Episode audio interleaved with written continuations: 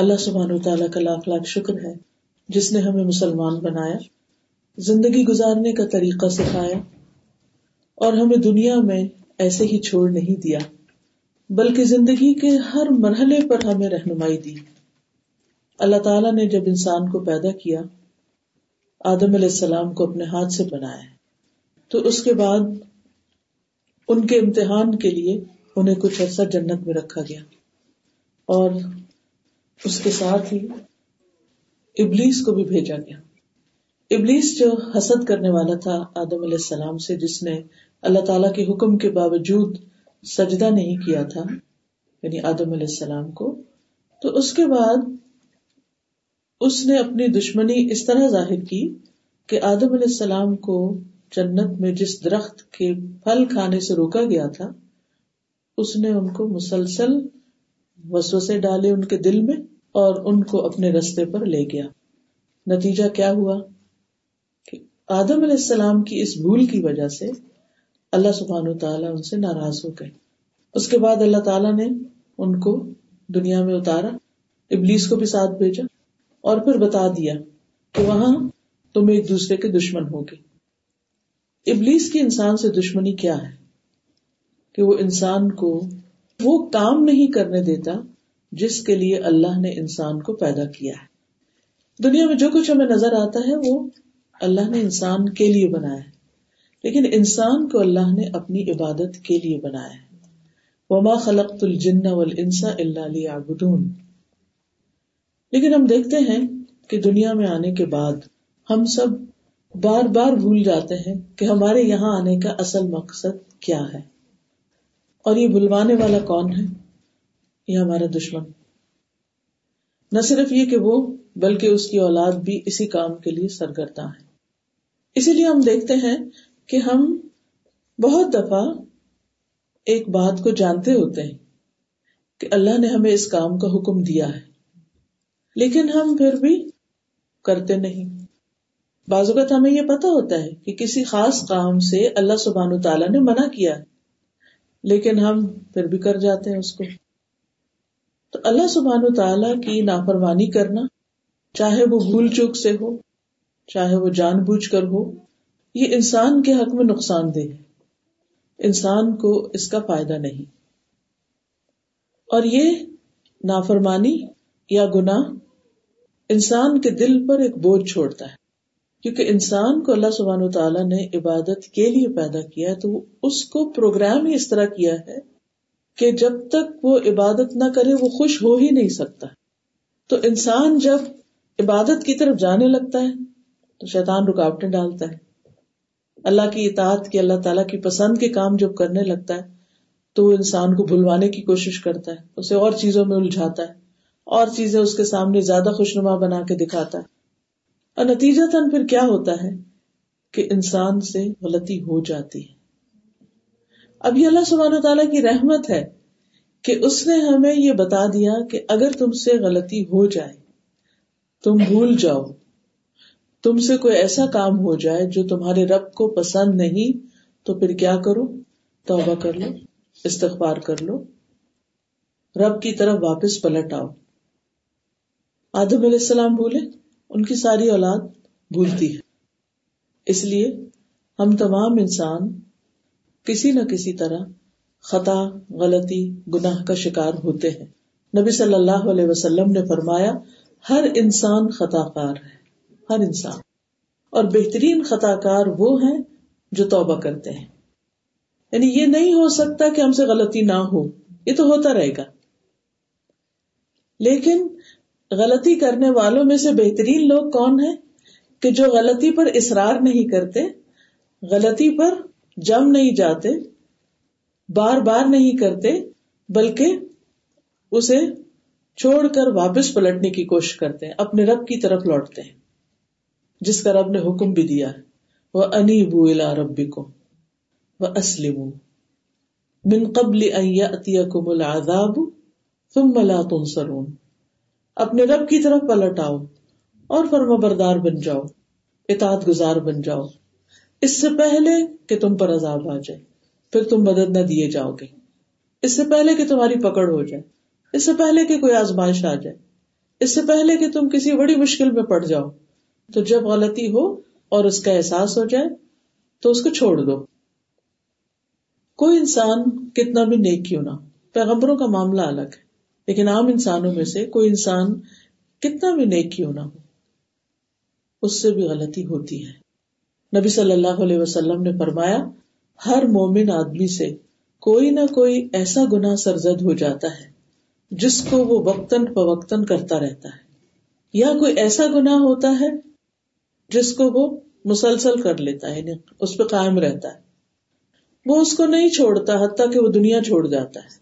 یعنی موت تک وہ غلطی اس سے ریپیٹڈلی ہوتی رہتی ہے۔ مومن کو اس حال میں پیدا کیا گیا ہے کہ وہ فتنوں میں گرنے والا، توبہ کرنے والا اور بھولنے والا ہوتا ہے۔ یعنی کسی مشکل میں پڑا، پھر اس نے توبہ کی، پھر بھول گیا۔ لیکن جب اسے نصیحت کی جاتی ہے تو اس نصیحت کو قبول کرتا ہے۔ یعنی جب اس کو ریمائنڈر دیا جاتا ہے، اسے یاد دہانی کرائی جاتی ہے، اس کو کوئی اچھی بات بتائی جاتی ہے تو وہ اسے ایکسپٹ کرتا ہے۔ اسے ریجیکٹ نہیں کرتا۔ کیونکہ اچھی بات کو یا اللہ کے حکم کو ریجیکٹ کرنا یہ ابلیس کا شیوا ہے۔ اس نے اللہ تعالیٰ کا حکم نہیں مانا تھا اور پھر آرگیومنٹ کی تھی کہ میں کیوں آدم کو سجدہ کروں؟ میں تو اس سے بہتر ہوں۔ مجھے تو نے آگ سے بنایا، اس کو مٹی سے بنایا۔ لہٰذا میں اس سے بہتر ہوں، تو میں اس کے آگے نہیں جھکوں گا۔ اور پھر اللہ تعالیٰ جب ناراض ہوئے تو کہنے لگے فبی ماں ہو گئی تنی یعنی اس وجہ سے کہ تو نے مجھے یعنی بھٹکایا۔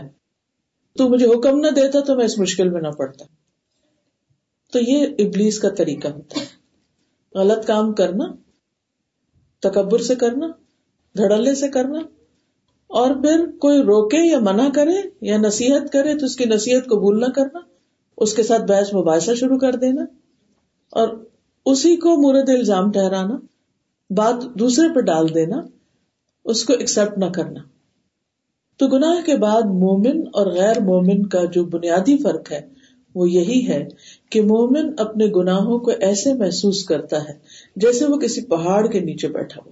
یعنی اس کو، اس کا بہت بوجھ لگتا ہے کہ میں نے غلط کیا ہے اور یہ اس کے ضمیر پر ایک بوجھ ہوتا ہے اور وہ ایک پریشانی میں مبتلا ہو جاتا ہے اور وہ ڈرتا ہے کہ کہیں یہ پہاڑ میرے سر پہ نہ گر پڑے۔ اللہ تعالیٰ کی ناراضگی کی وجہ سے مجھ پر کوئی مصیبت نہ آ جائے۔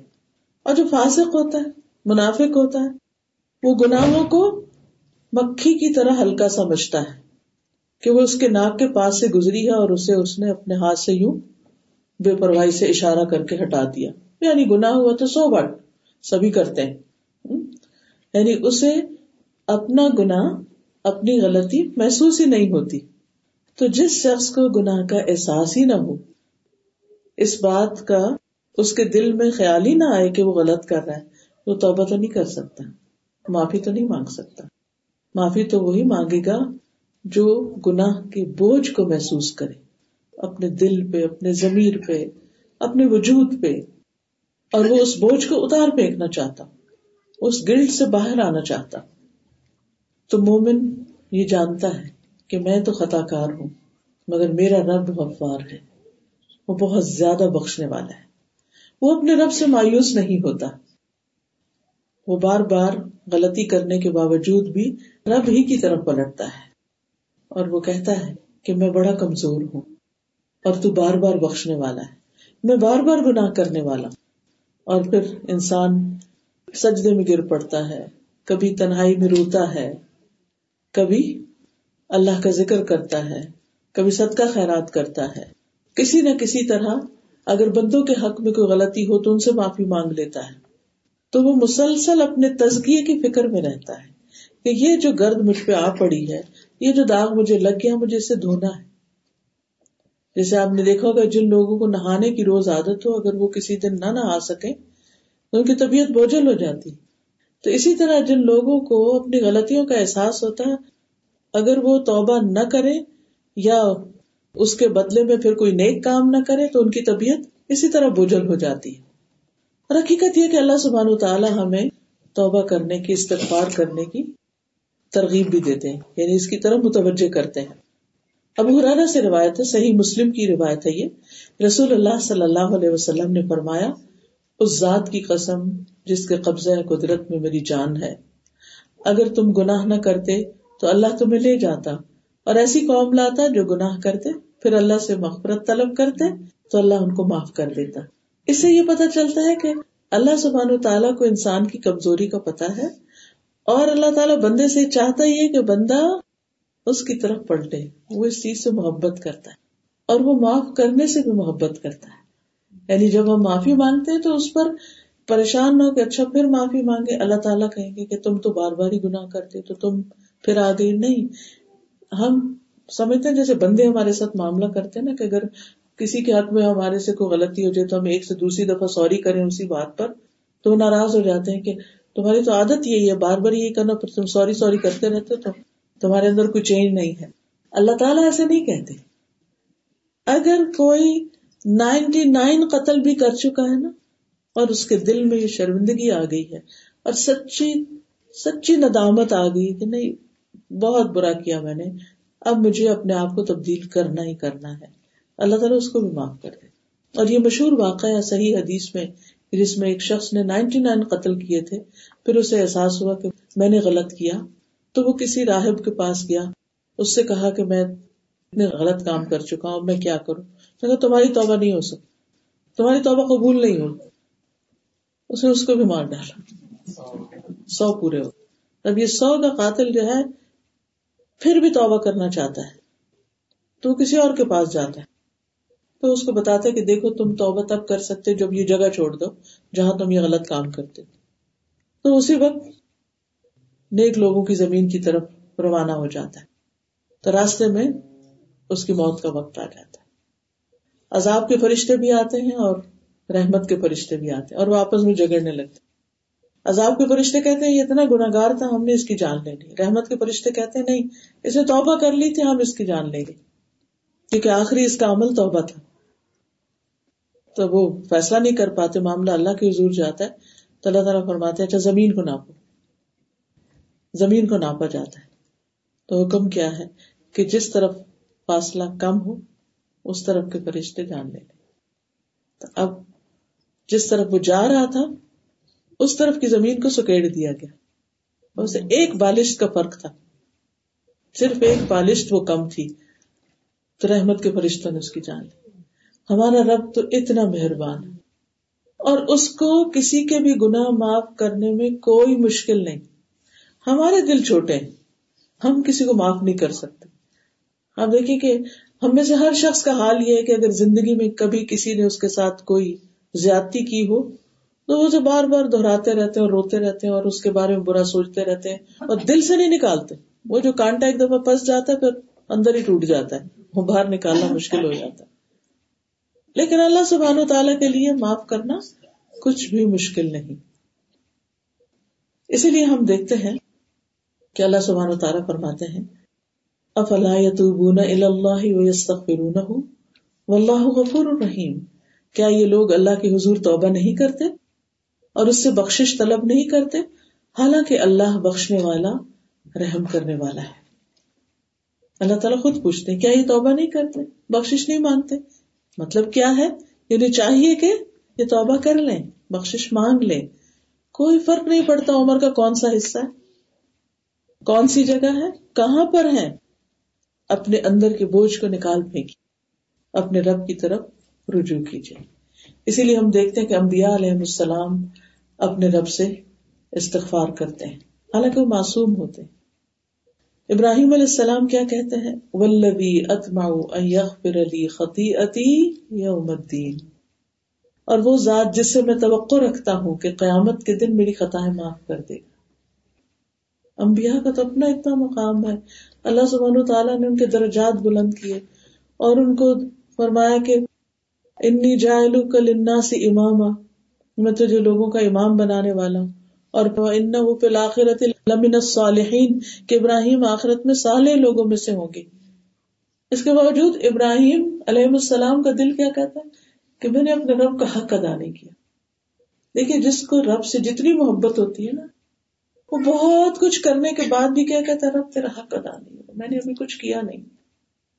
وہ سارا دن بھی سجدے میں پڑا رہے تو وہ اٹھ کے یہی کہے گا، میرا دل نہیں بھرا، ابھی حق ادا نہیں ہوا۔ کیونکہ رب کا مقام جتنا بڑا ہے، اس کے انعامات ہم پہ جتنے زیادہ ہیں، احسانات جتنے زیادہ ہیں، ہم تو اس کا حق ادا ہی نہیں کر سکتے۔ اور ہم دن کا اکثر حصہ اس کو بھولے رہتے ہیں، اور نماز میں بھی کھڑے ہو کے پھر اس کو بھول جاتے ہیں۔ کم ہی یاد کرتے ہیں اس کو۔ علیہ السلام نے بھی اپنے رب سے دعا مانگی، رب انی ظلم تو نفسی فخر لی، فغفر اللہ ان الغفور الرحیم۔ علیہ السلام بولے، اے میرے رب، بے شک میں نے اپنے آپ پہ ظلم کیا ہے۔ تو مجھے معاف کر دے۔ اللہ تعالیٰ نے ان کو معاف کر دیا اور وہ بخشنے والا، رحم کرنے والا ہے۔ اور وہ جب نبوت سے پہلے ان کے ہاتھ سے ایک قبطی کا قتل ہو گیا تھا، اس واقعے کی طرف اشارہ۔ یونس علیہ السلام کو تو آپ سب کو پتا ہی ہے، ان کی دعا لا الہ الا انت، سبحانک، انی کنت من الظالمین۔ اللہ تو پاک، ہم گناہگار ہیں۔ میں ہی ظالم ہوں۔ میں نے اپنی جان پہ ظلم کیا۔ داؤد علیہ السلام کی ایک دفعہ آزمائش ہوئی تو ان کو جب خیال آیا کہ اوہ، یہ تو میں نے ٹھیک نہیں کیا یعنی مقدمے کا جو فیصلہ انہوں نے کیا، تو ان کو خیال آیا کہ دراصل ہم نے ان کی آزمائش کی تھی، امتحان لیا تھا۔ اللہ تعالیٰ ہر ایک کا امتحان لیتا ہے۔ پیغمبروں کا بھی لیا۔ ابراہیم علیہ السلام کو کتنی دفعہ آزمایا۔ تو انہوں نے اپنے رب سے معافی مانگ لی اور رکو میں گر گئے۔ اور اس کی طرف خرا را کے اناب اور اللہ کی طرف رجوع کر لیا۔ تو جتنا ہم توبہ استغفار کرتے ہیں، ہمارا دل اتنا ہی چمکتا جاتا ہے۔ اور جتنا وہ روشن ہوتا جاتا ہے، چمکتا جاتا ہے، اتنی ہمیں اپنی غلطیاں زیادہ نظر آنے لگتی ہیں۔ اپنی کوتاہیاں بھی نظر آنے لگتی اور جب وہ نظر آتی ہے تو پھر انسان اور زیادہ اپنے رب کی طرف رجوع کرتا ہے۔ اور ایسے لوگوں سے اللہ تعالیٰ محبت کرتے ہیں، جو ابواب ہوتے ہیں، جو بار بار اپنے رب کی طرف پلٹتے ہیں۔ پھر ہم دیکھتے ہیں قرآن مجید میں کہ تمام انبیاء نے اپنی اپنی قوم کو اللہ سے معافی مانگنے کی ترغیب دی۔ نو علیہ السلام کہتے ہیں فقل تستغفروا ربکم ان کا غفارا۔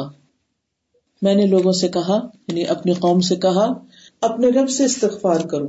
بے شک، بہت زیادہ توبہ قبول کرنے والا ہے بہت ہی غفار ہے۔ فائدہ کیا ہوگا؟ یورسل السما علیکم مدرارا۔ تم پر آسمان سے خوب بارشیں برسائے گا۔ وہ یم دد کم بے امبال و بنینا وہ یجعل لکم جنات و یجعل لکم انہارا کہ وہ تمہیں مال اور بیٹوں سے نوازے گا۔ ان سے تمہاری مدد کرے گا۔ تمہیں باغات عطا کرے گا۔ تمہارے لیے نہریں جاری کر دے گا۔ یہ وہ چیزیں ہم ڈریم کرتے ہیں جن کو دنیا میں بھی اور آخرت کے لیے بھی۔ تو یہ مال اور دولت اور بیٹے اور اولاد، یہ سب کچھ اللہ سبحان تعالیٰ ہی دینے والا ہے۔ اور جب انسان اپنے گناہوں کی معافی مانگتا ہے، تو اللہ تعالیٰ کا وعدہ ہے کہ وہ انسان کو نوازے گا۔ لہٰذا زندگی میں جہاں کہیں کسی بھی چیز میں رکاوٹ آ جائے، چاہے بچوں کے رشتے کے سلسلے میں آئے، چاہے اولاد نہ ہونے کی ہو، چاہے رسک کی کمی ہو، چاہے فصلوں کی کمی ہو، کچھ بھی ہو علاج استغفار میں ہے۔ کیونکہ انسان کی گناہ اور زیادتیاں ہوتی ہیں جو اس کی دنیاوی کاموں میں بھی رکاوٹ بن جاتی ہیں۔ ہم عام طور پر دوسروں کو بلیم کرتے ہیں۔ انہوں نے نظر لگا دی، وہ جیلس ہے کسی نے جادو کرا دیا اس نے بندش کر دی۔ نہیں، بندشیں اندر ہوتی ہیں۔ ہمارے ہاتھوں کی کمائی ہوتی ہے اور اس کا علاج استغفار ہوتا ہے۔ حود علیہ السلام نے اپنی قوم سے کہا ویا قوم استخر ربکم تم متوبو الئی اے میری قوم، اپنے رب سے استغفار کرو، پھر اس کے آگے توبہ کرو۔ شعیب علیہ السلام نے بھی یہی کہا وسطر ربکم تم متوبو اپنے رب سے معافی مانگ لو اور اس کی طرف پلٹ آؤ۔ تو کا مطلب ہے، اب اس کے بن جاؤ، اس کی اطاعت اور اس کی فرما برداری کے کام کرو۔ نبی صلی اللہ علیہ وسلم کو حکم دیا گیا وسطر اللہ، ان اللہ کا نا غفور الرحیم اللہ سے بخش مانگیے اللہ تعالیٰ یقیناً بہت بخشنے والا اور بہت مہربان ہے۔ پھر تمام لوگوں کو اللہ تعالیٰ نے استغفار کا حکم دیا ہے۔ اگر انبیاء کو دیا ہے اور انبیاء نے اپنی اپنی قوموں کو دیا ہے، تو پھر ہمارے لیے کیا حکم ہے؟ ہم سب کے لیے بھی ضروری ہے کہ ہم اللہ سے معافی مانگتے رہیں۔ وہ تم متوب ایمان والوں کی تو ویسے ہی صفت قرآن مجید میں یہ بتائی گئی ہے کہ وہ راتوں کو کم سوتے ہیں اور سحری کے وقت استغفار کرتے ہیں۔ یعنی تحجد کے وقت خاص طور پر اللہ تعالی سے بخشش طلب کرتے ہیں۔ اب دیکھیے وہ اسہاری ہم یعنی خاص استغفار کا وقت جو ہے، وہ سحری کا وقت ہے۔ جس وقت ہم عام طور پر روزہ رکھنے کے لیے اٹھتے ہیں یا تعجد کے لیے اٹھتے ہیں۔ رسول اللہ صلی اللہ علیہ وسلم نے فرمایا، اللہ تبارک و تعالیٰ فرماتا ہے، اے ابن آدم، جب تک تو مجھے پکارے گا، جب تک مجھ سے دعا کرے گا، اور مجھ سے پر امید رہے گا۔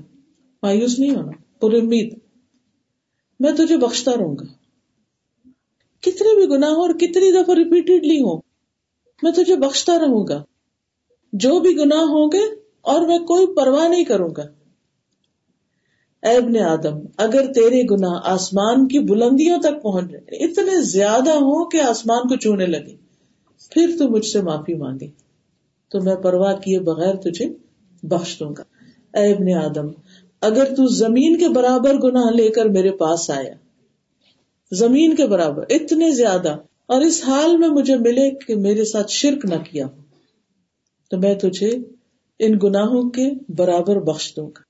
یعنی سارے گناہ معاف کر دوں گا۔ تو اللہ سبحان و تعالیٰ کے لیے کچھ بھی مشکل نہیں۔ لیکن یاد رکھیے، ابلیس ہمارا دشمن ہمیں مایوس کرتا رہتا ہے۔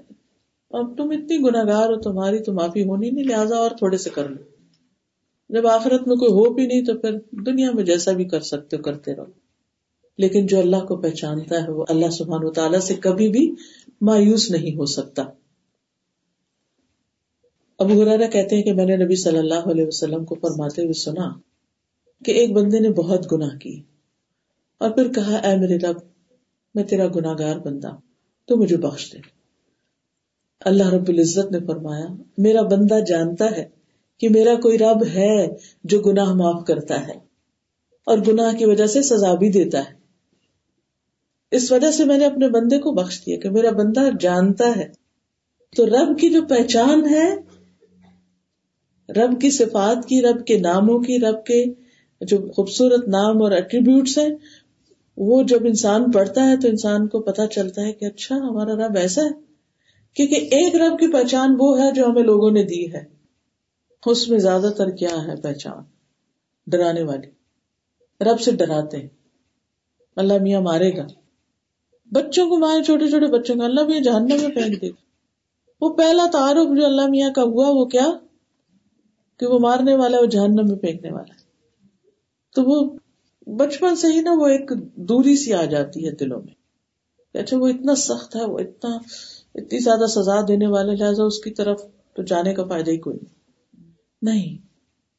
قرآن مجید کا آغاز ہوتا ہے، بسم اللہ الرحمن الرحیم۔ الرحمن الرحیم۔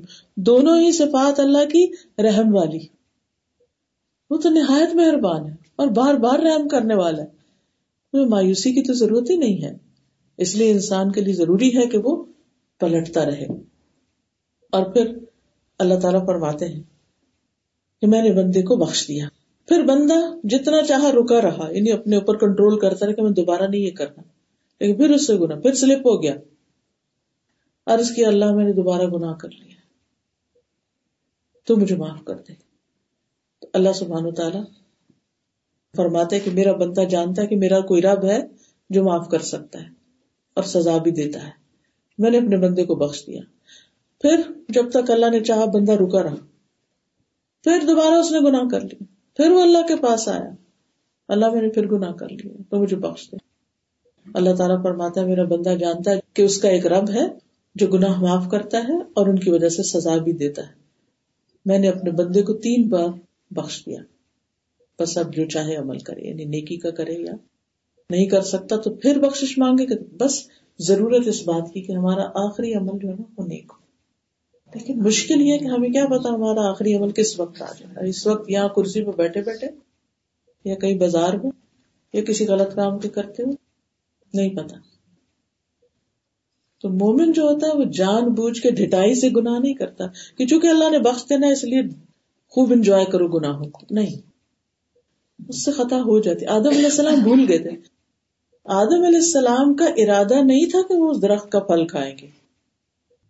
اور ان کو کوئی شوق نہیں تھا وہ کھانے کا۔ لیکن شیطان مردود آیا اس طرح بار بار، قسمیں کھانے لگا اور پھر کہنے لگا کہ اس کے کھانے سے تم فرشتے بن جاؤ گے، اس کے کھانے سے تمہیں ہمیشہ کی بادشاہت مل جائے گی۔ تو تم اس کو کھا لو بس۔ اور میں تمہارا بڑا خیر خواہ ہوں۔ وہ انی لکما لمن الناسحین وہ خیر خواہ کے روپ میں آیا تھا۔ حالانکہ اتنی بڑی جنت اور بے شمار کھانے کی چیزیں۔ اللہ تعالیٰ نے خود ہی فرما دیا تھا کہ اس میں سے جتنا چاہو بافراغت کھاؤ نہیں جتنا دل جاتا کھاؤ، بس ایک درخت کے پاس نہیں آنا۔ شیطان نے سب کچھ بلوا کے اسی کے پاس لے گیا۔ آدم بھول گئے تھے اس کی باتوں میں آ گئے تھے۔ ہمارا حال بھی یہی ہے، ہم بھی بھول جاتے ہیں اور ہم باتوں میں آ جاتے ہیں۔ لوگوں کی باتوں میں آ جاتے ہیں، شیطان کے بسوسوں میں آ جاتے ہیں۔ اس لیے پھر ہم سے بھول پھر ہم غلطی کر بیٹھتے ہیں۔ ہوتا ہی ہے کہ مومن وہ ہوتے ہیں کہ ادا مسم طائف من شیطان تدک کرو جب انہیں شیطان کی طرف سے کوئی وسوسہ چھو جاتا ہے، تو وہ ہوش میں آ جاتے ہیں۔ وہ ادا ہم مبصرون، وہ دیکھنے لگتے ہیں۔ ان کو سمجھ آ جاتی ہے کہ یہ یہ ٹھیک نہیں ہے۔ ان کے اندر ایک میزان ہوتا ہے، ایک کرائٹیریا ہوتا ہے، اور پھر اس سے بچنے کی پوری کوشش کرتے ہیں۔ تو مومن جو ہوتا ہے، وہ جان بوجھ کے غلطی نہیں کرتا، لیکن فرشتہ بھی نہیں ہوتا، بس سے غلطی ہوتی ہے۔ اب غلطیوں میں ایک تو حرام درجے کی غلطیاں، بڑے بڑے گناہ ہے کبیرہ گناہ جن کو کہا گیا۔ شرک ہے، قتل ہے، جادو ہے، ماں باپ کی نافرمانی ہے، جھوٹ ہے، وعدہ خلافی ہے۔ کسی کی غیبت ہے، یہ سب بڑے بڑے گناہ ہیں۔ لیکن کچھ غلطیاں ایسی ہیں کہ جو بڑے گناہوں میں تو لسٹ میں نہیں آتی، لیکن وہ ہم دن رات کرتے رہتے ہیں۔ مثلاً نماز میں اللہ کی طرف دھیان نہ ہو خوشو خزو نہ ہونا۔ پھر اسی طرح تلاوت کرتے ہو قرآد کرتے ہو، بیچ میں سے بھول جانا، چھوڑ جانا اور نماز پڑھ جانا۔ اب یہ تو بھول ہے نا، لیکن غلطی تو ہے نا۔ اب یہ تو نہیں کہا جائے گا کہ بالکل پرفیکٹ ہے۔ کوتا ہی تو ہے اس میں۔ تو ہمیں ضروری نہیں کہ ان کاموں پر توبہ چاہیے جو ہم نے جان کے غلط کیے یا کبیرہ گناہ کیے۔ ہم تو جو اللہ سے غافل ہوتے ہیں، یہ غفلت بھی تو ایک نافرمانی ہے نا۔ یعنی غفلت بھی تو اللہ تعالیٰ کے حق میں کمی ہے نا۔ کہ انسان اللہ کو بھول کے اور چیزوں میں لگ جائے۔ مومن وہ ہوتا ہے جو اور چیزوں میں لگا ہوتا ہے، مگر دل اس کا اللہ کی طرف ہوتا ہے۔ اللہ سبحان و تعالیٰ کو یاد کرتا رہتا ہے۔ تو اس لیے ہمیں اللہ سبحان تعالیٰ کی طرف پلٹتے رہنا چاہیے، رجوع کرتے رہنا چاہیے۔ اللہ سبحان تعالیٰ بخش مانگنے والے کے لیے وعدہ کرتے ہیں کہ میں اس کو معاف کر دوں گا۔ رسول اللہ صلی اللہ علیہ وسلم نے فرمایا، ابلیس نے اپنے رب سے کہا، مجھے تیری عزت و جلال کی قسم فب عزتی کا میں تیرے بندوں کو اس وقت تک گمراہ کروں گا جب تک ان کے جسم میں روح رہے گی۔ حتیٰ کہ ہوتا کیا ہے کہ جب جان نکلنے کا وقت ہوتا ہے، تو ابلیس اس وقت بھی خیر خواہ کی شکل میں آتا ہے اور انسان کو اس وقت بھی ورگلانے کی کوشش کرتا ہے۔ تو انسان اللہ کے فضل سے جو مومن سچا ہوتا ہے، وہ ثابت قدم رہتا ہے۔ اسی لیے ہمیں ایک دعا سکھائی گئی۔ وہ تخبت شیتان موت کہ اللہ مجھے اس وقت بھی محفوظ رکھنا جب موت کے وقت شیطان مجھے برگلائے تو شیطان خیر خواہ کے روپ میں اس وقت بھی آتا ہے اور اس کو کفر کرنے کے لیے کہتا ہے یا شرک کی کوئی بات کرنے کے لیے کہتا ہے۔ یعنی کہ وہ دن رات تو لگا ہی رہتا ہے لیکن اس وقت بھی نہیں چھوڑتا۔ اس کو آخر میں پکڑ لو۔ لیکن ایمان والوں کے ساتھ اللہ کیا معاملہ کرتا ہے؟ قرآن مجید میں آتا ہے یہ سب بت اللہ بالقول ثابت فی الحیات دنیا وہ فی الآخرہ ایمان والوں کو اللہ تعالی پکی بات کے ساتھ لا الہ الا اللہ کی برکت سے دنیا میں بھی ثابت قدمی دیتا ہے کہ وہ اللہ کے بندے بن کے رہیں۔ اور آخرت میں بھی، اور آخرت میں سب سے پہلا مرحلہ موت ہے۔ یعنی اس وقت بھی اللہ تعالیٰ اس بندے کو ثابت قدم رکھتے ہیں۔ لیکن یہ کس کو؟ جو دنیا میں ثابت قدمی اختیار کرے۔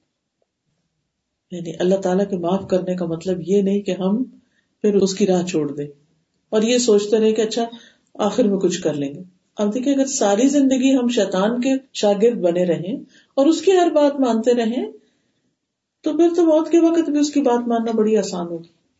تو ابھی ہم نے اس سے بیزاری کا اعلان کرنا ہے تاکہ اس وقت بھی اس سے بیزار ہوں اور اس کی بات نہ مانے اور ہمارا انجام اچھا ہو۔ کیونکہ انسان کا جو یعنی اس کی اگلی زندگی ہے، اس کا انحصار اس کے انجام پر، کس چیز پر خاتمہ ہوا۔ اسی لیے ہمیں کوشش کرنی چاہیے کہ روز دعا کریں کہ اللہ ہمارا انجام اچھا کرنا مرتے وقت ہمیں کلمہ نصیب کرنا ایمان پر موت دینا۔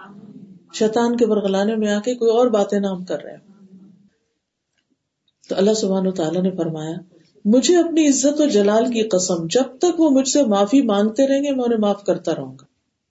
چاہے کوئی ڈیتھ بیڈ پہ کیوں بعض اوقات لوگ پوچھتے ہیں نا کہ اچھا اگر کسی کو آخری درجے کا کینسر ڈائگنوز ہو، تو اس کو اب ڈاکٹر بتا دے کہ جی، جتنے دن ہے تمہارے پاس، تو اس کو پتا چل جاتا ہے کہ میں زیادہ دن زندہ نہیں رہوں گا، تو کیا اس کی بھی معافی ہو جائے گی؟ بالکل ہو جائے گی۔ کیونکہ ٹھیک ہے ڈاکٹر کا ایک اندازہ ہوتا ہے، لیکن اصل تو اللہ کو پتا نا کہ کب کس میں کئی لوگ بالکل موت کے منہ پہ پہنچ کے زندہ ہو جاتے ہیں قومے میں جا کے واپس آ جاتے ہیں، اور کئی کئی سال زندہ رہتے ہیں۔ اس لیے تو کسی کو نہیں پتا کہ آخری وقت کون سا ہے۔ تو چاہے کسی کی موت کا ڈاکٹر اعلان کر دیں کہ بس اب یہ چند دنوں کا مہمان ہے، تو بھی وہ یہ نہ کہ میں تو ساری زندگی گناہ کی، اب کیا معافی مانگ؟ نہیں، اس کو بھی معافی مانگنے کے لیے کہیں کہ تم اللہ کی طرف رجوع کر لو۔ کیونکہ اللہ تعالیٰ اس وقت تک توبہ قبول کرتے ہیں جب تک جان حلق میں نہ آ جائے۔ معلوم یو غرغر غرغرا نہ ہو جائے۔ استغفار جو ہے، اس کی کچھ برکتیں ہیں اور کچھ فائدے ہیں، وہ بھی ہمیں پتا ہونا چاہیے۔ اس کے لیے یہ ایک کتاب ہے، استغفار کی برکات، استغفار کے کیا کیا فائدے۔ اس کو آپ جاتے ہوئے آپ لے جا سکتے ہیں تاکہ آپ دوبارہ گھر میں بھی پڑھ کے بار بار یاد دہانی کر سکے کیونکہ ہوتا ہی ہے کہ لیکچر میں جب ہم بیٹھے ہوتے ہیں، اس وقت تو ہمیں بات سمجھ آ جاتی ہے، لیکن بعد میں پھر بھول جاتے تو بھولنے کا علاج کیا ہے کہ انسان کے پاس ایسی کتابیں، ایسی چیزیں گھر میں ہوں کہ جن سے یاد دہانی ہوتی رہے۔ نہ صرف یہ کہ خود، بلکہ دوسروں کے ساتھ بھی تھوڑا تھوڑا شیئر کریں۔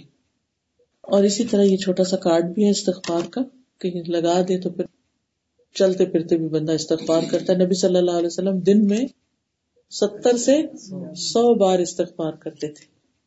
اگر اللہ کے رسول صلی اللہ علیہ وسلم جن کے اگلے پچھلے سب گنا معاف تھے، وہ اتنی دفعہ استغفار کرتے، ہمیں یقیناً اس سے پھر زیادہ ہی کرنا چاہیے۔ ہمیں زیادہ ضرورت ہے۔ تو استغفار کا فائدہ کیا؟ سب سے پہلا فائدہ تو یہی کہ انسان کو گناہوں کی معافی مل جاتی ہے۔ بکل تستخر ربکم ان کا نا غفارا۔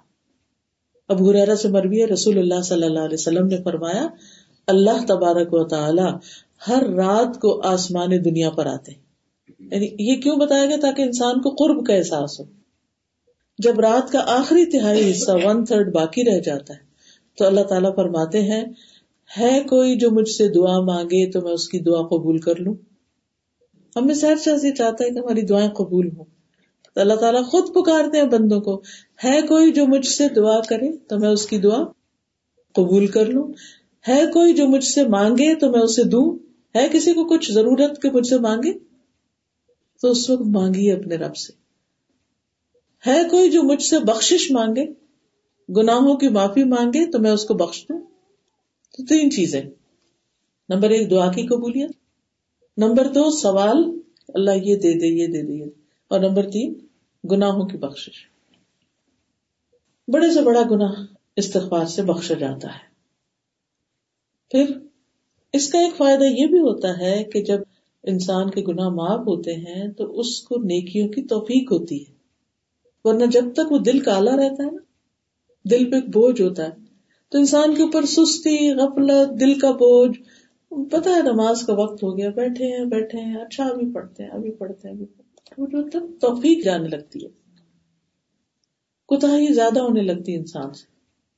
لیکن جب انسان کی معافی ہو جاتی ہے تو اس کی علامت یہ ہوتی ہے کہ انسان کا دل نیکی اور خیر کے کاموں میں زیادہ لگتا ہے، وہ اس کی طرف دوڑنے لگتا ہے۔ تو یہ بہت بڑا فائدہ ہے۔ ہم سب چاہتے ہیں کہ ہم اللہ تعالیٰ کے فرما بردار بندے ہو جائیں، اللہ تعالیٰ کا قرب ہمیں نصیب ہو، تو اس کے لیے استغفار بہت فائدے کا ہے۔ رسول اللہ صلی اللہ علیہ وسلم نے فرمایا، استغفار کرنے والا ایسا ہے، گناہوں سے توبہ کرنے والا ایسا ہے جیسے اس نے کوئی گناہ کیا ہی نہ ہو۔ بالکل صاف ستھرا ہو جاتا ہے۔ پھر اگر انسان غلطی کے فوراً بعد استغفار کرے نا توبہ کر لے۔ تو وہ گناہ لکھا ہی نہیں جاتا امال نامے میں۔ حدیث میں آتا ہے، رسول اللہ صلی اللہ علیہ وسلم نے فرمایا، بائیں طرف والا فرشتہ چھ گھڑیاں مسلمان گناہ گار بندے سے قلم اٹھائے رکھتا ہے، جب وہ کوئی گناہ کرتا ہے۔ اگر وہ شرمندہ ہو جائے اور اس گناہ کی توبہ کر لے، تو وہ قلم رکھ دیتا ہے، ورنہ ایک گناہ لکھ لیتا ہے۔ اور نیکی کرے تو فوراً لکھ لیتا ہے اور ایک کے بدلے میں دس لکھتا ہے۔ جی ہاں بالکل۔ پھر استغفار دلوں کی صفائی کا سبب ہے۔ دل اس سے صاف ہوتے ہیں۔ اور جب دل صاف ہوتے ہیں نا تو دلوں کو ایک اطمینان اور خوشی اور سکون اور ایک عجب سی لذت اور سرور حاصل ہوتا ہے۔ تو یہ کیفیت جو ہے ایک ہوتی ہے زبان کی لذت جو کچھ کھانے سے حاصل ہوتی وہ اسی وقت ختم ہو جائے۔ کھانا گیا تو مزہ بھی گیا۔ لیکن جب آپ اللہ سے توبہ کرتے ہیں اور اللہ کی رضامندی کا کوئی کام کرتے اس سے دل کو ایسی خوشی ملتی ہے کہ وہ کام آپ ختم بھی کر لیں، تو وہ خوشی باقی رہتی، وہ چلتی رہتی۔ اور یہ ایک ایسی انجوائمنٹ ہے، ایسی انجوائمنٹ کہ اس کے برابر کی کوئی چیز نہیں۔ بڑی سے بڑی دولت، بڑی سے بڑی دنیا کی نعمتیں بھی اس کے مقابلے میں کچھ نہیں۔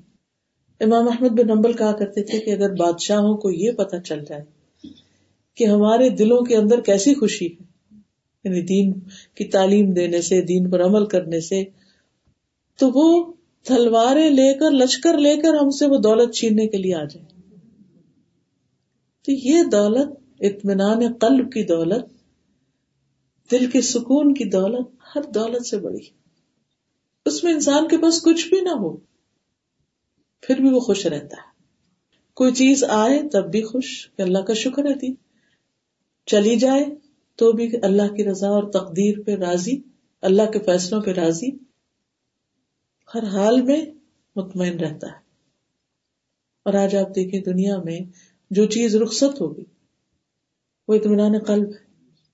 دلوں کی اداسی، پریشانی اور بےچانی گناہوں کا بوجھ، اسے اتار پھینکنے کی ضرورت ہے۔ اور پھر ایک اور بہت بڑا فائدہ کیا؟ کہ اللہ سبحان و تعالیٰ برائیوں کو نیکیوں میں بدل دیتے ہیں۔ سورت الفرقان کی آیت نہایت خوبصورت ہے۔ اللہ منتا و آمن و امل صالحا اللہ سیئاتہم حسنا۔ وکان اللہ غفور الرحیم سوائے ان لوگوں کے جو توبہ کر لیں اور ایمان لائیں اور نیک کام کریں، ایسے لوگوں کے گناہوں کو اللہ تعالیٰ نیکیوں سے بدل دیتا ہے۔ یعنی وہ جو امال نامے میں برائیاں لکھی ہوئی تھی نا، توبہ کے بعد وہ نیکیوں کی طرف منتقل کر دیتی برائیاں بھی نیکیاں بن جاتی اس سے بڑا انعام اور کیا چاہیے انسان؟ اللہ بخشنے والا اور مہربان ہے۔ جب قیامت کے دن وہ برائیاں جو نیکیوں میں بدلے گی نا، تو بندہ کہے گا اچھا میرا وہ ایک اور بھی گناہ تھا، وہ کدھر ہے؟ یعنی جس سے میں نے توبہ کی تھی، تاکہ وہ بھی میں اپنی حسنات میں دیکھوں۔ سوچئے، اس سے زیادہ اللہ سے بڑھ کے کوئی مہربان نہیں ہو سکتا۔ کہ جو انسان کی زیادتیوں کمیوں کوتاہیوں کو بھی اس کی نیکیاں لکھ دے، صرف استغفار کی وجہ سے، اعتراف کی وجہ سے۔ اصل میں سب سے مشکل کام یہی ہے کہ انسان کے آئے بز رانگ میری غلطی تھی، میں نے غلط کیا۔ کیونکہ ہم میں سے اکثریت تو پھر غلطی کر کے اس کو غلطی مانتے بھی نہیں۔ وہ کہتے نہیں، جو ہم کر رہے ہیں وہ بالکل ٹھیک ہے۔ حالانکہ قرآن و سنت کی روشنی میں وہ صحیح نہیں ہوتا۔ دوسرا بڑا فائدہ یہ ہے استغفار کا کہ دنیا کی برکتیں ملتی ہیں انسان کو۔ دنیاوی برکتیں۔ دنیا میں انسان پر خوشحالی آتی ہے۔ اللہ تعالیٰ فرماتے ہیں، لولا تستغفرون اللہ لعلکم ترحمون۔ تم اللہ سے بخشش کیوں نہیں مانگتے؟ تاکہ تم پہ رحم کیا جائے۔ جہاں بھی انسان کی زندگی میں تنگی آ جائے، وہاں انسان کو چاہیے کہ اللہ سبحان و تعالیٰ کے حضور ایسا کام کرے کہ اللہ کی رحمت آئے۔ اللہ کی رحمت حاصل کرنے کے اور بھی بہت سے ذریعے مثلاً ان میں سے ایک یہ کہ انسان انسانوں پر رحم کرے۔ جو بھی کوئی زمین میں، صرف انسان نہیں، ساری مخلوق پر۔ حدیث میں آتا ہے ارحم من فلردی یارحم کم من فما تم ان پہ رحم کرو جو زمین میں ہے۔ تم پر وہ رحم کرے گا جو آسمان میں ہے۔ یعنی اللہ سبحان و تعالیٰ تمہارے ساتھ مہربانی کا معاملہ کرے گا۔ تو جب اللہ کی رحمت آ جائے، اس کی مہربانی ہو جائے، تو پھر کیا ہوگا؟ ساری مشکلات آسان ہو جائیں گی۔ اسی طرح درود شریف کا پڑھنا۔ انسان ایک دفعہ درود پڑھتا ہے تو اس پر دس رحمتیں آتی ہیں۔ ٹھیک ہے؟ اسی طرح استغفار کا کرنا۔ دوسرا فائدہ استغفار کا، معافی مانگنے کا۔ اللہ کی محبت حاصل ہوتی ہے۔ ان اللہ یحب التوابین و یحب المتطہرین۔ بے شک اللہ تعالیٰ محبت رکھتا ہے ان لوگوں سے جو خوب توبہ کرتے ہیں اور جو خوب پاک صاف رہتے ہیں۔ متطہر وہ ہوتا ہے جو جسمانی طور پر اپنی صفائی ستھرائی کا اہتمام کرے۔ اور طواب وہ ہوتا ہے جو اپنی روحانی صفائی کرتا رہے، توبہ استغفار کر کے۔ پھر اسی طرح کامیابی کا ملنا۔ اللہ تعالیٰ فرماتے ہیں وہ توبو اللہ جمی ان المؤمنون لعلکم تفلحون۔ اور تم سب مومنو اللہ سے توبہ کرو تاکہ تم فلاح پاؤ، کامیاب ہو جاؤ۔ پھر اچھا سامانی زندگی ملنا، دنیا کی نعمتوں کا ملنا۔ سورت ہود میں آتا ہے وہ انستغفر ربکم ثم توبو الی یمتعکم متاعا حسنا الى اجل مسمى ویؤتی کل فضل فضلا اور یہ کہ تم لوگ اپنے رب سے اپنے گناہ معاف کراؤ، پھر اس کی طرف متوجہ رہو، تو وہ تم کو ایک مقرر وقت تک یعنی جو تمہاری زندگی کا وقت ہے اچھا سامان زندگی دے گا اور ہر زیادہ عمل کرنے والے کو زیادہ ثواب دے گا، جو جتنی زیادہ توبہ استغفار کرے گا اور زیادہ نعمتیں پائے گا۔ رزق، مال، اولاد میں اضافے کا باعث، جیسے میں نے پہلے عرض کیا، بارشوں کا نازل ہونا۔ جسمانی طاقت کا حاصل ہونا اس میں آپ دیکھیے اللہ تعالیٰ فرماتے ہیں سورت ہود میں ہی وہ یاقوم استغفر ربکم ثم توبوا الیہ یرسل السماء علیکم بدرارا ویزدکم قوتا الى قوتکم ولا تتولوا مجرمین اے میری قوم، اپنے رب سے بخشش مانگو اور پھر اس کی طرف پلٹ آؤ۔ وہ تم پر بادل بھیجے گا جو خوب برسنے والا ہوگا اور تمہیں تمہاری قوت کے ساتھ طاقت کے ساتھ اور طاقت میں اضافہ کرے گا اور مجرم بنتے ہوئے منہ نہ موڑو۔ تو آپ دیکھیے کہ بعض اوقات انسان بڑا ہیلپ لیس اپنے آپ کو پاتا ہے کہ میں ویک ہوں، میں کچھ کر نہیں سکتا۔ کبھی فزیکلی یعنی فزیکل ویکنیس محسوس ہوتی ہے۔ کبھی انسان ویسے بے بسی سی محسوس ہوتی ہے کہ میرے ہاتھ میں کچھ نہیں، میں کچھ کر نہیں سکتا۔ اس معاملے میں میں کچھ نہیں کر سکتا۔ یہاں سے تو میں بالکل آجز آ گیا نہیں، استغفار شروع کریں، اللہ تعالیٰ راہیں سجائے گا۔ کہ اس مشکل پہ کیسے قابو پانا ہے؟ اس پتھر کو کیسے ہٹانا ہے؟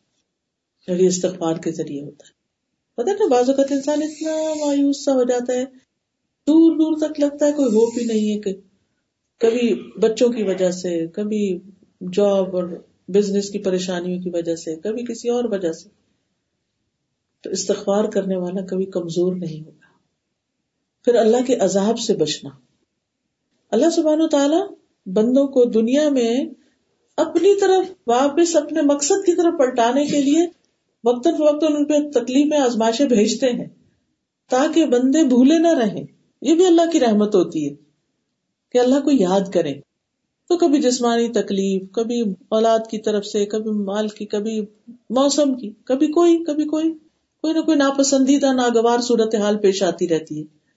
تو ایسی صورت میں انسان جب اللہ تعالی کی طرف پلٹتا ہے اللہ سبحان تعالیٰ اس بندے کو اس تکلیف سے محفوظ کر دیتے کبھی تو وہ بلا آ رہی ہوتی ہے تو اللہ تعالیٰ استغفار کی برکت سے اس بلا کو ہی ٹال دیتے کبھی وہ آ چکی ہوتی ہے تو اللہ تعالیٰ اس بیماری کو، اس بلا کو، مصیبت کو ہٹا دیتے ہیں اس سے۔ تو اس لیے حدیث میں آتا ہے مسرت احمد کی روایت ہے۔ نبی صلی اللہ علیہ وسلم نے فرمایا، انسان جب تک اللہ عز و جل سے استغفار کرتا ہے، اس وقت تک اللہ کے عذاب سے محفوظ رہتا ہے۔ اسی لیے قرآن مجید میں آتا نا کہ حتیٰ کہ مشرقین جو تھے، ان کے بارے میں بھی کہ ماں کان اللہ وہ انتفی وہ ماں کان وہ یستغفرون اللہ انہیں عذاب نہیں دے گا جب تک آپ ان کے بیچ میں موجود ہیں۔ یعنی پیغمبر جب تک مکہ میں تھے، جو بھی انہوں نے برے برے کام کیے مشرقین نے، اللہ تعالیٰ نے ان کو محفوظ رکھا۔ جب وہ چلے گئے تو بعد میں ان پہ قحط آیا۔ اور یہ بھی فرمایا کہ جب تک یہ استغفار کریں گے یعنی جو استغفار کرتے رہیں گے، وہ بلاؤں سے بچے رہیں گے۔ لہذا ہمیں روزانہ اپنی زندگی میں استغفار کی عادت ڈال لینی چاہیے۔ اپنے معمولات کا حصہ بنا لینا چاہیے۔ پھر بیماریوں کا علاج۔ قطع کہتے ہیں کہ یہ قرآن تمہیں تمہاری بیماری اور علاج بتاتا ہے۔ قرآن ہماری غلطیاں بھی ہمیں بتا دیتا ہے اور علاج بھی۔ وہ کہتے ہیں، گناہ تمہاری بیماری ہے اور استغفار ان کا علاج ہے۔ تو صحت کے لیے بھی استغفار پڑھنی چاہیے۔ پھر سینے کی گھٹن اور تنگی، دل کا بوجھل ہونا۔ ابن قیم رحمہ اللہ کہتے ہیں کہ سینے کے گھٹن کے اسباب میں، وجوہات میں سب سے بڑا سبب اللہ سے منہ موڑنا ہے۔ اللہ کو یاد نہ کرنا۔ دل کو اللہ کے سوا کسی اور کے ساتھ جوڑنا ہے۔ اور اللہ کے ذکر سے غفلت کرنا ہے۔ اس وجہ سے دل تنگ ہو جاتے ہیں۔ ڈپریشن وغیرہ اور دلوں کی اداسی اور بے چینی ان اسباب سے ہوتی ہمیشہ دل سے سچا استغفار نکلتا رہتا ہے اور دل کو تندرستی اور سلامتی لوٹا دیتا ہے۔ یعنی جب انسان اللہ سے معافی مانگتا ہے تو پھر کیا ہوتا ہے؟ وہ دل کی زندگی واپس آ جاتی ہے۔ استغفار کا ایک اور فائدہ کہ انسان کو فرشتوں کی دعائیں ملتی ایسے لوگوں کے لیے فرشتے بھی دعائیں کرتے ہیں۔ اللہ ملون العرش، وہ فرشتے جو عرش اٹھائے ہوئے ہیں۔ وہ من لہو اور جو اس کے ارد گرد ہیں، جیسے طواف کر رہے ہیں۔ وہ یو امین بھی اور وہ اس پر ایمان رکھتے ہیں۔ یو سب بحمد ربہم، اپنے رب کی حمد و ثنا کے ساتھ اس کی تسبیح کرتے ہیں۔ وہ یو امین اور اس پر ایمان لاتے ہیں۔ وہ فرون للذین آمنوا۔ اور وہ ایمان والوں کے لیے استغفار کرتے ہیں۔ سبحان اللہ۔ فرشتے مومنوں کے لیے استغفار کرتے ہیں۔ کیا کہتے ہیں؟ ربنا وسعت کل شعی ان رحمت و علما۔ اے ہمارے رب، تو علم اور رحمت کے ساتھ ہر چیز پہ چھایا ہوا ہے۔ فخ پھر تابو۔ تو ان لوگوں کو بخش دے، توبہ کرتے ہیں۔ توبہ کرنے والوں کو معاف کر دے۔ وہ تبا اور تیرے رستے پہ چلتے ہیں۔ اس کی پیروی کرتے ہیں۔ وقم عذاب الجحیم ان سب کو جہنم کے عذاب سے نجات ہے استغفار کا تیسرا بڑا فائدہ آخرت کا فائدہ ہے۔ نام اعمال سے خوشی ملنے کا باعث ہوگا استغفار۔ رسول اللہ صلی اللہ علیہ وسلم نے فرمایا، جو شخص یہ پسند کرتا ہے کہ اس کا نام اعمال اسے خوش کر دے یعنی قیامت کے دن اپنی بک آف ڈیڈز دیکھے تو خوش ہو جائے، اسے چاہیے کہ کثرت سے استغفار کرے۔ تو وہ پھر استغفار ان ساری چیزوں مٹا دے گا نا جو خراب خراب ہے تو اچھی چیزیں باقی رہ جائیں۔ صاف ستھرا خوبصورت اعمال نامہ۔ عبداللہ بن بسر کہتے ہیں، نبی صلی اللہ علیہ وسلم نے فرمایا، مبارک ہو اس کو جو نام اعمال میں اپنے کثرت سے استغفار پائے۔ جسے پتہ چلتا ہے کہ دل میں کتنی زیادہ استغفار کی ضرورت ہے۔ پھر یہ جنت میں داخلے کا ذریعہ ہے، استغفار۔ یا ایوہ الذین آمنوا توبوا الاللہ توبتا نسوحا اسا ربکم ان یکفر عنکم سیئاتکم وَيُدْخِلَكُمْ جَنَّاتٍ تَجْرِي مِن تَحْتِهَا الْأَنْهَارِ اے ایمان والو، اللہ سے توبہ کرو، خالص توبہ، سچی. سچی توبہ کا مطلب کیا کہ انسان اللہ سے وعدہ کرے اب نہیں کروں گا لیکن پھر بھول ہو جائے سلپ ہو جائے تو اور بات ہے. لیکن اس کی دل میں سچی نیت ہو کہ یار تو مجھے معاف کر دے اب میں آئندہ نہیں ایسے کروں گی، جیسے علیہ السلام نے ایک دن معافی مانگی تو اگلے دن وہ شخص جس نے پچھلے دن گناہ کرایا تو پھر کھڑا تھا۔ تو اس نے کہا کہ میرا تیرا کوئی لین دین نہیں یعنی مجھے اس مشکل میں تو نے ڈالا۔ یعنی میں اب آج کے بعد یہ نہیں کروں گا۔ انہوں نے وعدہ بھی کیا اللہ سے کہ لن اکون ظہیر للمجرمین۔ میں کسی مجرم کا مددگار نہیں بنوں گا۔ تو سچی توبہ جو کرے، اس کے لیے کیا ہے؟ اس کے لیے وعدہ ہے۔ کہ اللہ تعالیٰ اسے ایسے باغوں میں داخل کرے گا جن کے نیچے نہریں بہ رہی ہوں گی۔ بیوٹیفل منظر۔ پھر جہنم سے بچنے کا ذریعہ۔ رسول اللہ صلی اللہ علیہ وسلم نے فرمایا، اے عورتوں کے گروہ، صدقہ کرتی رہا کرو اور کثرت سے استغفار کیا کرو۔ کیونکہ میں نے دو میں جانے والوں میں سے زیادہ تر عورتوں کو دیکھا۔ ان میں سے ایک عقل مند عورت نے کہا اللہ کے رسول، اس کی وجہ کیا؟ ہے آپ نے فرمایا، تم لانت کثرت سے کر اور اپنے خامن کی ناشکری کرتے۔ تو یہ دو چیزیں ایسی ہیں کہ جو عورتوں کے لیے ناپسندیدہ ہے اب سوال یہ پیدا ہوتا ہے کہ استغفار کے مواقع کیا ہے کہاں کہاں کب کب توبہ کرنی چاہیے، استغفار کرنا چاہیے؟ کس وقت استغفار کی جائے؟ نمبر ایک، برائی کرتے ہی استغفار، غلطی ہوگی ساتھ ہی توبہ۔ پھسلے فوراً اڑ جائیں۔ قرآن مجید میں آتا ہے والذین اذا فعلوا فاحشة او ظلموا انفسهم ذکر اللہ فاستغفروا لذنوبهم ومن يغفر الذنوب الا اللہ ولم يصروا على ما فعلوا وهم يعلمون ایسے لوگوں سے جب کوئی برا کام ہوتا ہے یا اپنے اوپر ظلم کر بیٹھتے ہیں، تو فوراً انہیں اللہ یاد آ جاتا ہے اور وہ اپنے گناہوں کی معافی مانگنے لگتے ہیں۔ اور اللہ کے سوا اور ہے کون جو گناہوں کو معاف کر سکے؟ اور وہ جانتے بوجھتے اپنے کیے پر اصرار نہیں کرتے۔ اسی طرح دن اور رات میں کسی بھی وقت یہ نہیں سوچنا چاہیے اچھا میں جب آخری عمر میں میں مکہ جاؤں گی، حج کروں گی، تو وہاں جا کر میں توبہ کر لوں۔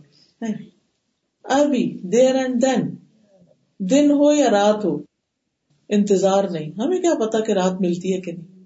اور رات ہوتی ہے تو دن آتا کہ نہیں۔ کتنے لوگ ہیں جو سوتے ہوئے گزر گئے، دنیا سے چلے گئے۔ کسی کو نہیں پتا۔ اور اس طرح کی کتنی چیزیں ہمیں نظر بھی آتی رہتی ہیں کہ کوئی گھر سے نکلا وہاں بہت ہو گیا۔ ایک دفعہ میں کلاس میں پڑھا رہی تھی، اسی طرح کا کوئی ٹاپک آیا۔ تو میں نے کہا کہ آپ اپنے کچھ ایسے واقعات شیئر کریں کہ جس میں اچانک ڈیتھ کا کوئی واقعہ ہو۔ بالکل ان ایکسپیکٹڈ آپ یقین کریں، ہر شخص کا ہاتھ کھڑا تھا۔ ہر شخص کو کوئی نہ کوئی ایسا واقعہ معلوم تھا کہ جس میں کسی نہ کسی رشتے دار یا جاننے والوں کے بارے میں جانتے تھے کہ جو اچانک دنیا سے چلا گیا۔ کھڑے کھڑے بیٹھے بیٹھے۔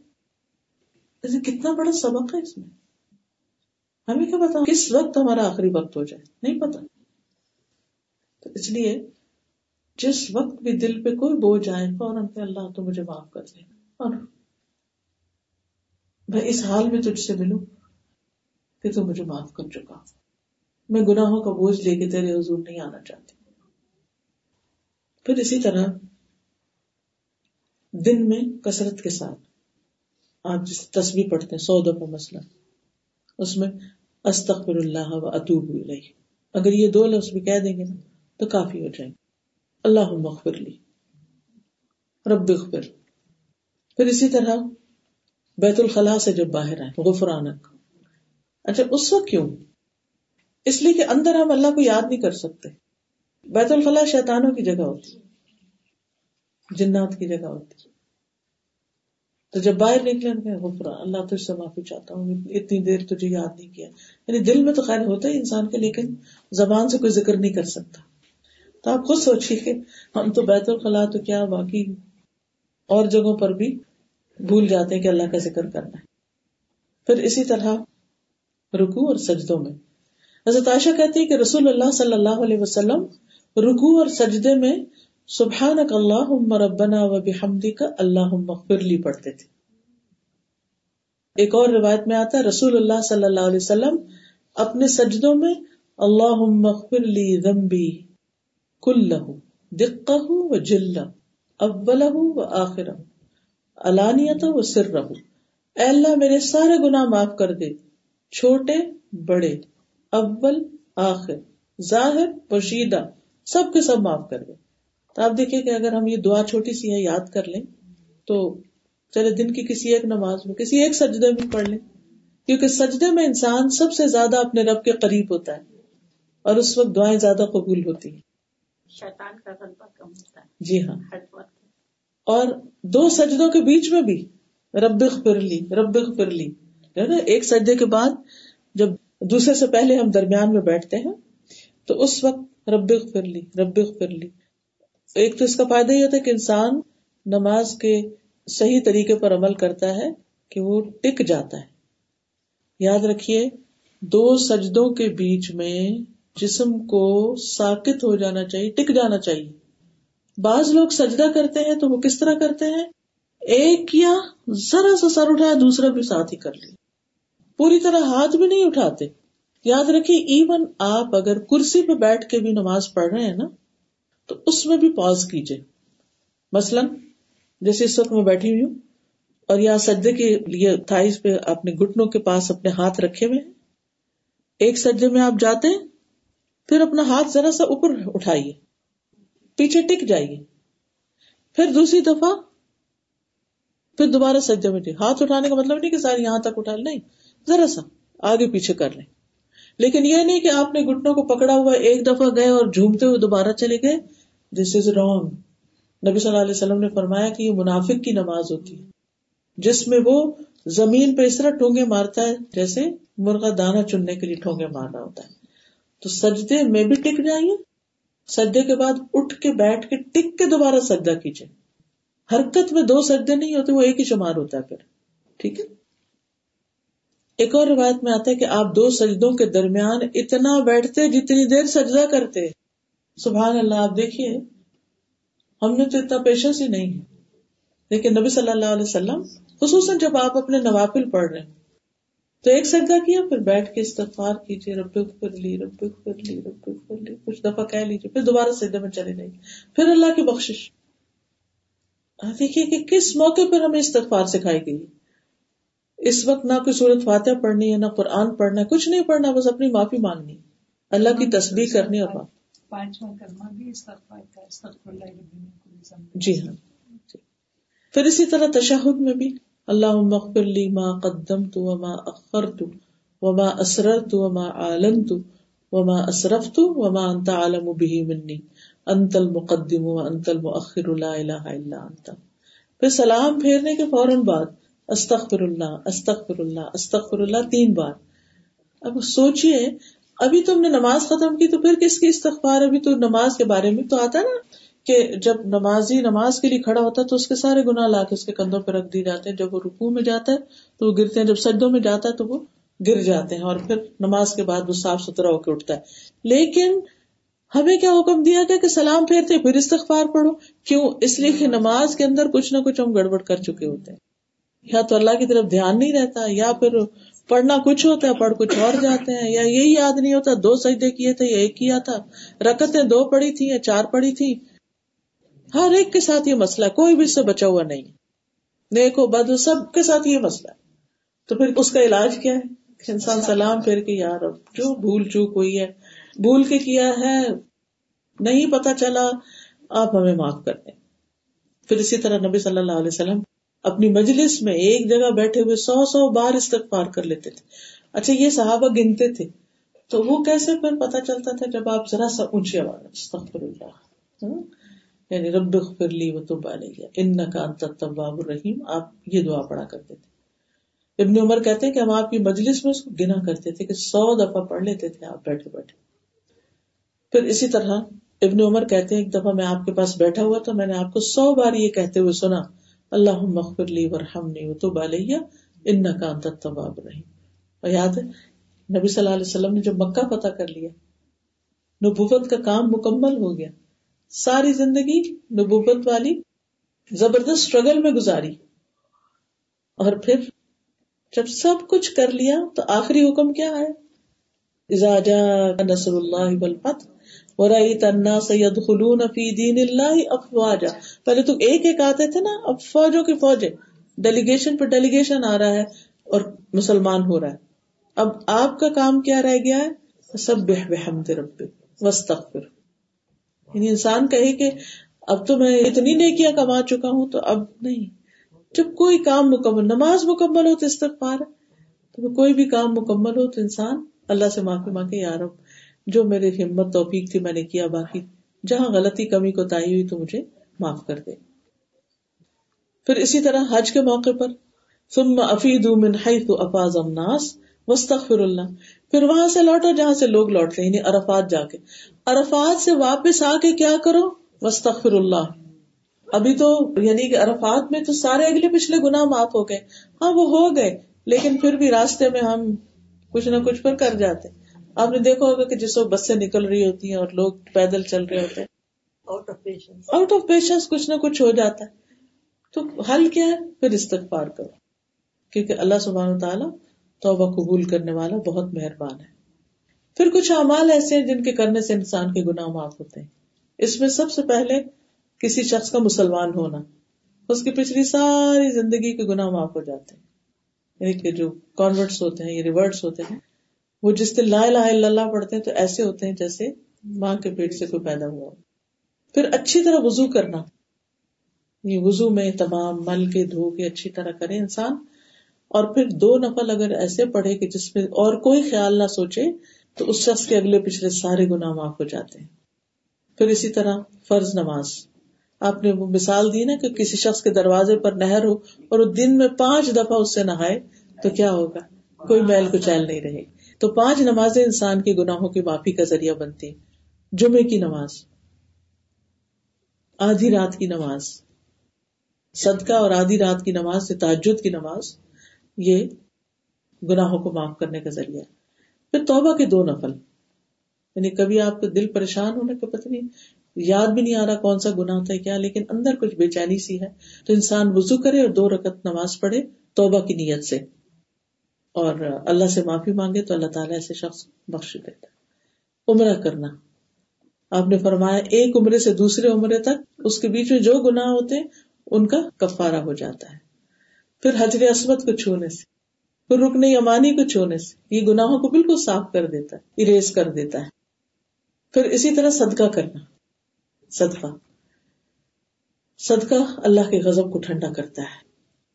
پھر مجالے سے ذکر میں شرکت جیسے آج آپ اکٹھے ہوئے رسول اللہ صلی اللہ علیہ وسلم نے فرمایا، جب کوئی جماعت اکٹھی ہو کر اللہ کو یاد کرتی ہے، اور اس سے مقصد صرف اللہ کو راضی کرنا ہوتا ہے، تو آسمان سے ایک منادی آواز لگاتا ہے، تم اس حال میں کھڑے ہو کہ تمہارے گنا معاف ہو چکے ہیں۔ یعنی جب انسان ایسی مجلس سے اٹھتا ہے تو اس کے گنا معاف ہو چکے ہوتے ہیں۔ تمہارے گناہ نیکیوں میں بدل دیے گئے پھر رمضان اور للت القدر۔ اس میں جو قیام کرتا ہے، ثواب کی نیت سے اس کے اگلے پچھلے گنا معاف کر دیے جاتے ہیں۔ بیماری میں اللہ کی تعریف کرنا شکو شکایت نہیں، ہائے ہائے نہیں، بلکہ اللہ تیرا شکر۔ یعنی تکلیف کے باوجود انسان کیا کہتا رہے اللہ میں راضی، میں ہر حال میں راضی، تیرا شکر ہے۔ تو اس سے بڑی تکلیف بھی دے سکتا تھا۔ اللہ تعالیٰ فرماتے ہیں، جب میں اپنے بندوں میں سے کسی مومن بندے کو آزماتا ہوں، اور وہ آزمائش پر بھی میری تعریف کرتا ہے وہ آئمی نہیں کہتا، بلکہ کیا کرتا ہے؟ تعریف کرتا ہے۔ تو جب وہ اپنے بستر سے اٹھتا ہے تو اپنے گناہوں سے اس طرح پاک ہو چکا ہوتا ہے، جس دن اس کی ماں نے اس کو پیدا کیا تھا۔ پھر اسی طرح راستے سے تکلیف دہ چیز ہٹا دینا، یہ بھی گناہوں کی معافی کا ذریعہ۔ اب یہاں ہم زبان سے نہیں کچھ کہہ رہے، لیکن عمل ایسا کر رہے ہیں کہ وہ معافی کا ذریعہ بن جاتا ایک شخص کہیں جا رہا تھا تو راستے میں اسے دیکھا کہ کانٹے دار شاخ ہے جو لوگوں کا رستہ روکے ہوئے تو اس نے وہ کاٹ دیا۔ صرف اس ایک نیکی کی وجہ سے اللہ سبحانہ تعالیٰ نے اس کو جنت میں داخل کر دیا جو وہ فوت ہوا۔ تو ہم بھی کہیں جا رہے ہوں، کوئی پتھر ہو، کوئی چیز ہو، بعض اوقات ہم دیکھ رہے ہوتے ہیں، وہ گاڑی گزر رہی ہے اور پھر کوئی ایسا کیل، کوئی ایسی چیز سے وہ ٹائر پنکچر ہو سکتا ہے، کچھ بھی۔ ایسی چیزوں کو خود سے خود انسان کامن سینس کے ساتھ ہٹائے۔ پھر اسی طرح تین خصلتوں پر محافظت۔ اس سے بھی انسان کے گناہ معاف ہوتے ہیں۔ جماعت کے لیے، مسجد جانے کے لیے پیدل چل کے جانا، تکلیف میں اچھی طرح وضو کرنا، ایک نماز کے بعد اگلی نماز کے انتظار کرنا۔ اچھا اگلی کب ہوگی؟ یہ وہی کہہ سکتے جس کو اللہ سے ملاقات کا شوق، جسے نماز سے محبت۔ اور یہ محبت مانگ کے ملے گی آپ کو۔ اگر آپ کو نماز بوجھ لگتی ہے تو اللہ سے مانگے، اللہ میرے لیے نماز ہلکی کر دے اور مجھے اس کی محبت دے دے۔ اور واقعی جیسے حضرت بلال کو نبی صلی اللہ علیہ وسلم فرماتے تھے کہ عقیم ارحنا بحا یا بلال۔ بلال، نماز قائم کرو اور ہمیں اس کے ذریعے راحت پہنچاؤ۔ بلیو می اگر آپ خوشی سے نماز ادا کرتے ہیں اور آپ توجہ کے ساتھ پڑھتے ہیں اور صرف فرض نہیں پڑھتے، نوافل، سنت وغیرہ بھی پڑھتے ہیں، تو لٹرلی آپ جب اٹھیں گے نا مسلح سے، تو آپ کو یوں لگے گا جیسے آپ کی تھکاوٹ بھی اتر گئی۔ اور آپ کا دل بھی ٹھنڈا ہو گیا اور آپ کو واقعی راحت نصیب ہوئی۔ آپ کے دل کی بے چینی بھی ختم ہوئی۔ شرط یہ ہے کہ بوجھ سمجھ کے نہ پڑی جائے نماز، بلکہ شوق سے پڑھی جائے۔ پھر اسی طرح نماز کے بعد کی تسبیحات۔ یہ بہت ہی زبردست خوشخبری ہے۔ ہر نماز کے بعد تینتیس بار سبحان اللہ، تینتیس بار الحمد للہ تینتیس بار اللہ اکبر اور سو کا عدد پورا کرنے کے لیے لا الہ الا اللہ وحدہ لا شریک لہ لہ الملک و لہ الحمد، وہو علا کل شین قدیر، اگر کوئی پڑھتا ہے تو اس کے سارے گناہ معاف کر دیے جاتے ہیں۔ لیکن اس کی پابندی سب لوگ نہیں کرتے کیونکہ ہوتا ہی ہے، مسجد میں جائیں، کہیں بھی جائیں تو آپ نے دیکھو کہ لوگ سلام پھرتے ساتھ ہی باتیں شروع کر دیتے تو خاموشی اختیار کر کے پہلے تصویرات مکمل کرے پھر کسی سے بات کرے کیونکہ جب تک انسان اپنے مسلح سے اڑ نہیں جاتا، وہ ایک طرح سے نمازی کی حالت میں ہوتا ہے۔ پھر سو بار سبحان اللہ و بحمدی ہی کہنا دن میں، اس سے بھی گناہ معاف ہوتے ہیں۔ پھر لا الہ الا اللہ، واللہ اکبر الحمد للہ و سبحان اللہ، ولا حول ولا قوت اللہ بلّہ آپ نے فرمایا، جو آدمی یہ پڑھتا ہے، تو یہ جملہ اس کے سارے گناہوں کا کفارہ بنتا ہے۔ خواہ وہ سمندر کی جھاگ برابر۔ پھر استغفر اللہ الذي لا الہ الا هو الحی القیوم و اتوب الیہ۔ پھر اس طرح سبحان اللہ سبحان اللہ پڑھنا۔ اب انسان جتنی دفعہ پڑھتا ہے اتنی ہی نیکیاں اس کے لیے لکھی جاتی ہیں، خطائیں معاف کر دی جاتی ہیں۔ پھر اسی طرح ہمیں صرف اپنے لیے نہیں، استغفار کرنی چاہیے، سارے مومن بہن بھائیوں کے لیے کرنی چاہیے۔ اور خاص طور پر جو بہت ہو چکے، جو دنیا سے جا چکے ہوں، چاہے ہمارے والدین ہوں چاہے اولاد، شوہر ہو، بچے ہوں ایکسٹینڈیڈ فیملی ہو رشتے دار کوئی بھی۔ خصوصاً اگر والدین میں سے کوئی فوت ہو گیا تو روزانہ کوشش کریں کہ ایک دفعہ ان کے لیے بخشش کی خاص دعا کریں۔ اللہ مغفر له ورحمه وعافه واعف عنه واکرم نزله وسع مدخله واغسله بالماء والثلج والبرد ونقه من الخطايا كما ينقى الثوب الابيض من الدنس. اللهم ابدله دارا خيرا من داره واهلا خيرا من اهله وزوجا خيرا من زوجه. اللهم ادخله الجنه وعيذه من عذاب القبر ومن عذاب النار. تو مرنے والے کے لیے خاص طور پر جب اسے دفنایا جا رہا ہو تو اس کے بعد کھڑے ہو کر دعا کرنا، کیونکہ اس کا سوال ہونا ہوتا ہے۔ آپ نے فرمایا، ثابت قدمی کی دعا کرو اس کے لیے۔ پھر اسی طرح اولاد کا والدین کے لیے استغفار کرنا۔ اللہ تعالیٰ جنت میں ایک نیک آدمی کے درجے بلند کرتا ہے تو وہ پوچھتا ہے، میرے رب، یہ درجات کہاں سے آئے؟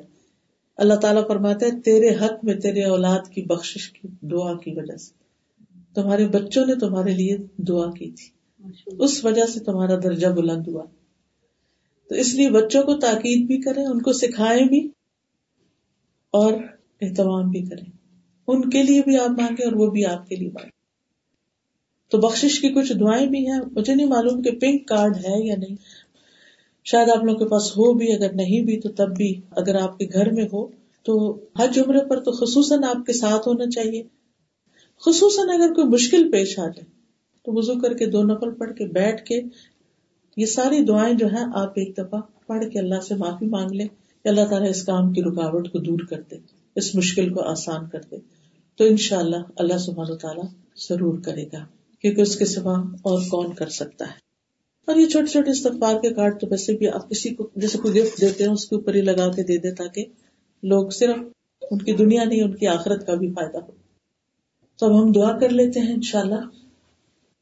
اور جو دعائیں اس وقت میں کروں گی استغفار کی، ان میں سے اکثر اس کارڈ کے اندر موجود ہے اس میں آپ دیکھیے کہ اس کا فولڈ بھی ہے اندر تین فولڈ ہے اس میں ہم نے یہ کیا کہ قرآن مجید سے اور اتھینٹک حدیثوں سے جو استغفار کے ڈفرنٹ الفاظ تھے، ان کو اس میں جمع کر دیا تاکہ ہر شخص کے لیے ڈھونڈنا اور کتابوں میں دیکھنا وہ مشکل ہوتا ہے۔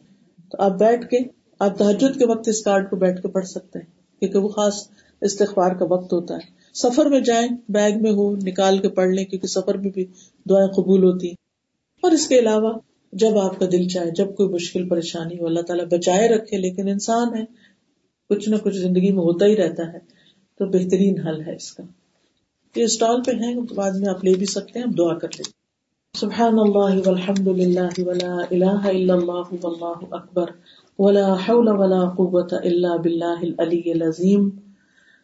اللهم صل على محمد وعلى آل محمد كما صليت على إبراهيم وعلى آل إبراهيم إنك حميد مجيد. اللهم بارك على محمد وعلى آل محمد كما باركت على إبراهيم وعلى آل إبراهيم إنك حميد مجيد. رب إني ظلمت نفسي فاغفر لي. آمين. کہیے؟ رب اغفر ورحم وانت خیر الراحمین رب اغفر لی ولی والدی آمین۔ رب اغفر لی ولی والدی ربنا اتمم لنا نورنا واغفر لنا انك على كل شيء قدير آمین ربنا اغفر لنا ذنوبنا واسرافنا في امرنا وثبت اقدامنا وانصرنا على القوم الكافرين ربنا اغفر لنا ولاخواننا الذين سبقونا بالايمان ولا تجعل في قلوبنا غلا للذين امنوا ربنا انك رؤوف رحيم. اے ہمارے رب، تو ہم سب کو بخش دے۔ انت ولینا فخر لنا ورحمنا وانت خیر الغافرین۔ سمعنا واطعنا غفرانك ربنا واليك المصير۔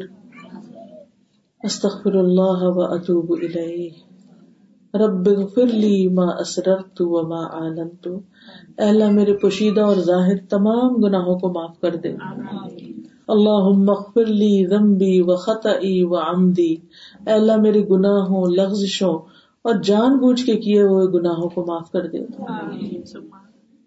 سبحان اللہ و بحمدہ استغفر اللہ۔